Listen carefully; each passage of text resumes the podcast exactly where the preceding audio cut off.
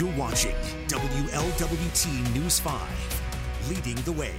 All right, good morning to you. Happy opening day. Uh, we got our red on, Reds gear on. I'll be changing into my jersey in just a little bit before we get rolling with the parade and the game later on. Uh, we're going to talk all things opening day coming up in here in just a moment. But we do have some pretty big headlines uh, to get to first. Uh, first up, out in the uh, western side of Kentucky, uh, two Black Hawk helicopters have crashed during a some training runs overnight. Not very many details coming out about this, but it is expected that there might be some casualties with this one. Yes, we've got a story up on our website, um, WLWT.com uh, courtesy of the Associated Press. More information is coming in uh, seemingly by the minute. The crash happened around 10 p.m. in Trigg County uh, yesterday. Um, 101st Airborne confirming the crash, saying it resulted in several casualties, uh, but didn't give any further detail on that. So um, on a day that is supposed to be happy, mm-hmm. uh, not only here in Cincinnati but around the country. Opening day, um, some sad news that we'll have to keep track on. And when we do have updates, we'll provide them for you on our Absolutely. website. Yeah, the sun just coming up um, right now over there, so we'll be getting updates through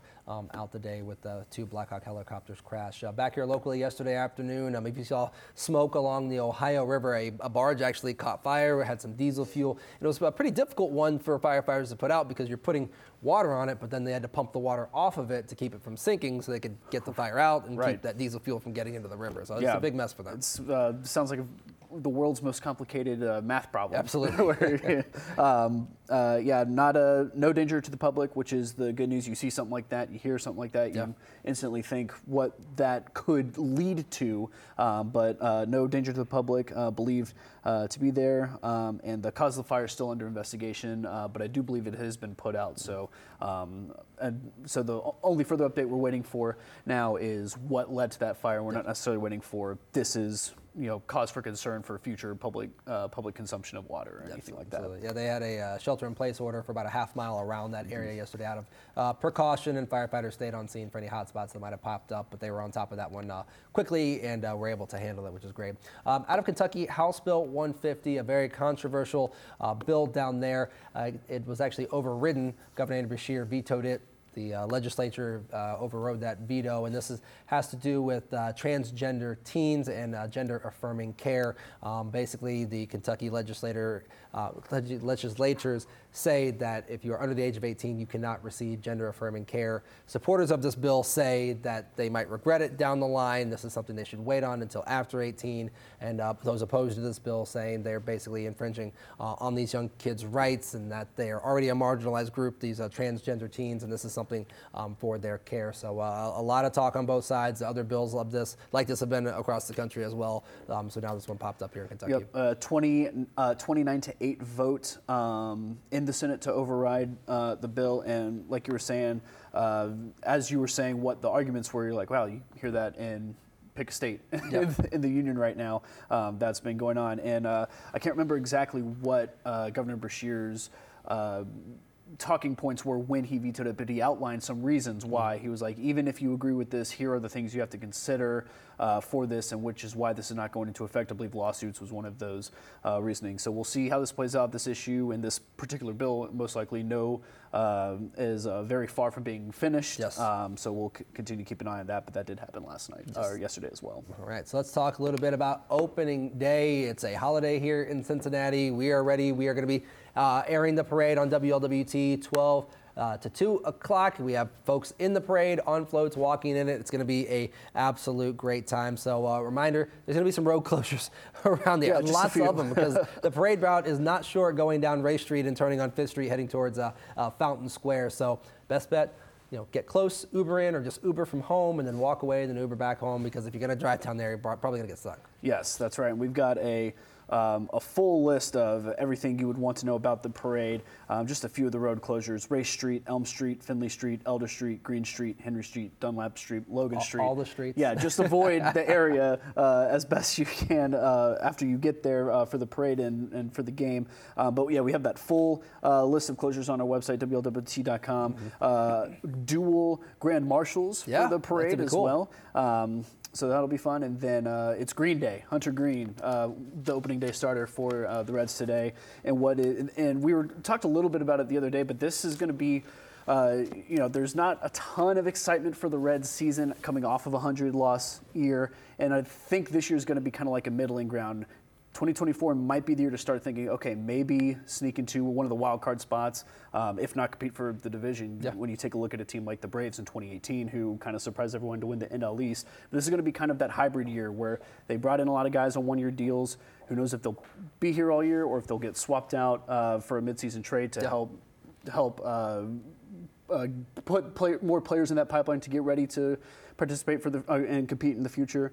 Um, so this will kind of be a weird year, kind of a gap year between where the Reds have been and what they're hoping the future is. Um, but I think they're going to be better than last year. So definitely a team worth watching, paying attention for, and then uh, maybe begin to think about competing in 2024. Yeah, and that's the, just how teams of this market size kind of have to do it. Build your farm system, come up, take your shot. The Royals had an incredible run back in 2014 15, two back-to-back World Series appearances because they built the farm t- team up, had all these great players for those couple years, and unfortunately had to start selling, trading away players just Right. because that's the that's the nature of baseball. how- you can't pay people like the Yankees. Not everybody Yeah. can do that. Yankees, Mets, right. Dodgers, things like that. Uh, Joey Votto, not in the opening day lineup. It's uh, maybe his first one he's ever missed, but definitely as a Red. Um, that shoulder surgery he had back in the fall, it's healing, it's better, everything's great. He's been participating in spring, spring training, but they still just want to slow roll it because you want them available for the summer and a hopeful po- postseason push. Right. Like we were talking about the other day again, everyone focuses on opening day, but there's a game after that, and a game after that, that, and 100 games out later. So they're hoping to have Votto be available for the last 100 games instead of the first 60 or so. Absolutely. So we're going to talk about some local ties uh, for this Reds team and a little more about what to expect from the team. Let's get over to Allison Rogers for our weather. All right, temperatures are in the 30s right now across greater Cincinnati. So, what we're looking at around town is again, we've got that cloudy sky rolling through here now, but we will see some sunshine throughout the rest of today. So, temperatures as we get closer to the parade step off time around 48 degrees, a little bit chilly outside, especially for that. But once we get to about the end of the parade, it starts warming up really nicely. Temperatures closely to about 60 by first pitch. And then after that, we start to see temperatures falling down to the upper 50s, still staying quiet. Appreciate that. Okay, so let's talk a little bit more baseball. There's going to be a hometown kid on the Reds this year. Very cool. Somebody who grew up in the shadow of the Reds and now the CovCath graduate is going to be playing catcher for the Reds. That's right. Luke Maile uh, signed one-year deal, uh, one of those one-year deals that we were talking about Mm-hmm. Yeah, not too yeah. long ago. I actually did spend last year in the state of Ohio. He was with the Guardians up in Cleveland last year, um, and catching is not not a weakness. Uh, but once Tyler Stephenson went down last year for the Reds, You could th- tell it they were- was, they were hurting. They were hurting, and it wasn't because of necessarily a lack of quality. It was just guys really weren't ready to play uh, catcher in the major league level. Luke Maile hopefully will. Hope, first of all, hopefully Stephenson is healthy Yeah. this year. But if something happens, Maile can step in, be a presence. Uh, has spent uh, seven years. This will be his eighth year in the big leagues. Um, former all everything at CovCath for the baseball team. Meredith Sutz spoke with uh, his former head coach there and uh, talked about how he's the best player he's ever seen come through Northern Kentucky in his over 50 years uh, being with the Colonels. So, um, and he was very adamant. He was like, "Yeah, I'm home, but this is not a homecoming season. I'm not just going to sit back and enjoy being home. going to put my best foot forward, help the Reds win some games.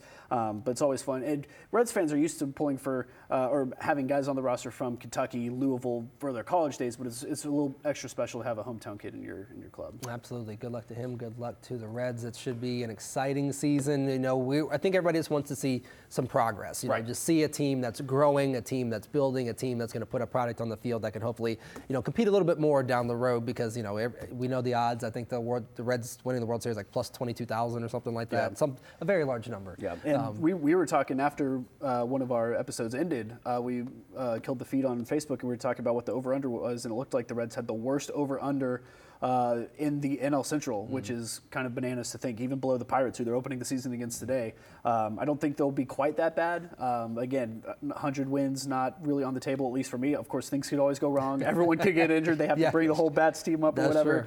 Um, but this team should win 70-ish games as a baseline, and if a couple of the young guys uh, catch fire and s- catch some people, and who knows, the Cardinals, Brewers might struggle a bit. Things could be interesting by the trade deadline. Yeah, all- you need is you know a few wins here or there, a couple breaks, because it is a long 160 and What is it? not to mention- Marathon, not a sprint. It is it is a marathon, but the games will not be. We got to touch Yeah, on this that's with a pitch clock now. So if you have not heard.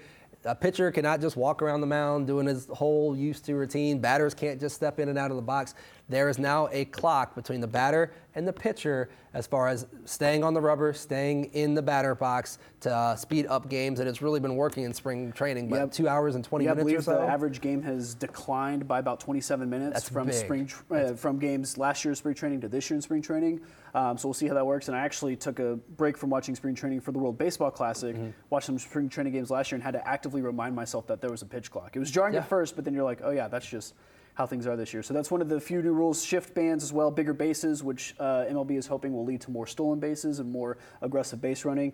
Um, so along with uh, road closures and everything you know about the parade, we've got a little preview of what all those rule changes are and how that is expected to affect the game also on our website for you as well. Yeah, get ready, y'all. Baseball season is here. That's All right, right. the parade is from noon to 2 right here on WLWT. So if you aren't there, if you are there, wave to us. We'll be out there. But if you have to stay home and watch it, turn us on. Uh, we'll take you through the parade for those couple of hours. Then 410 first pitch. Your Cincinnati Reds will be taking the field for the 2023 campaign. Good luck to them. We'll have all things covered. That's Fletcher Keel, Steven Albritton. Have a great day. Happening opening day.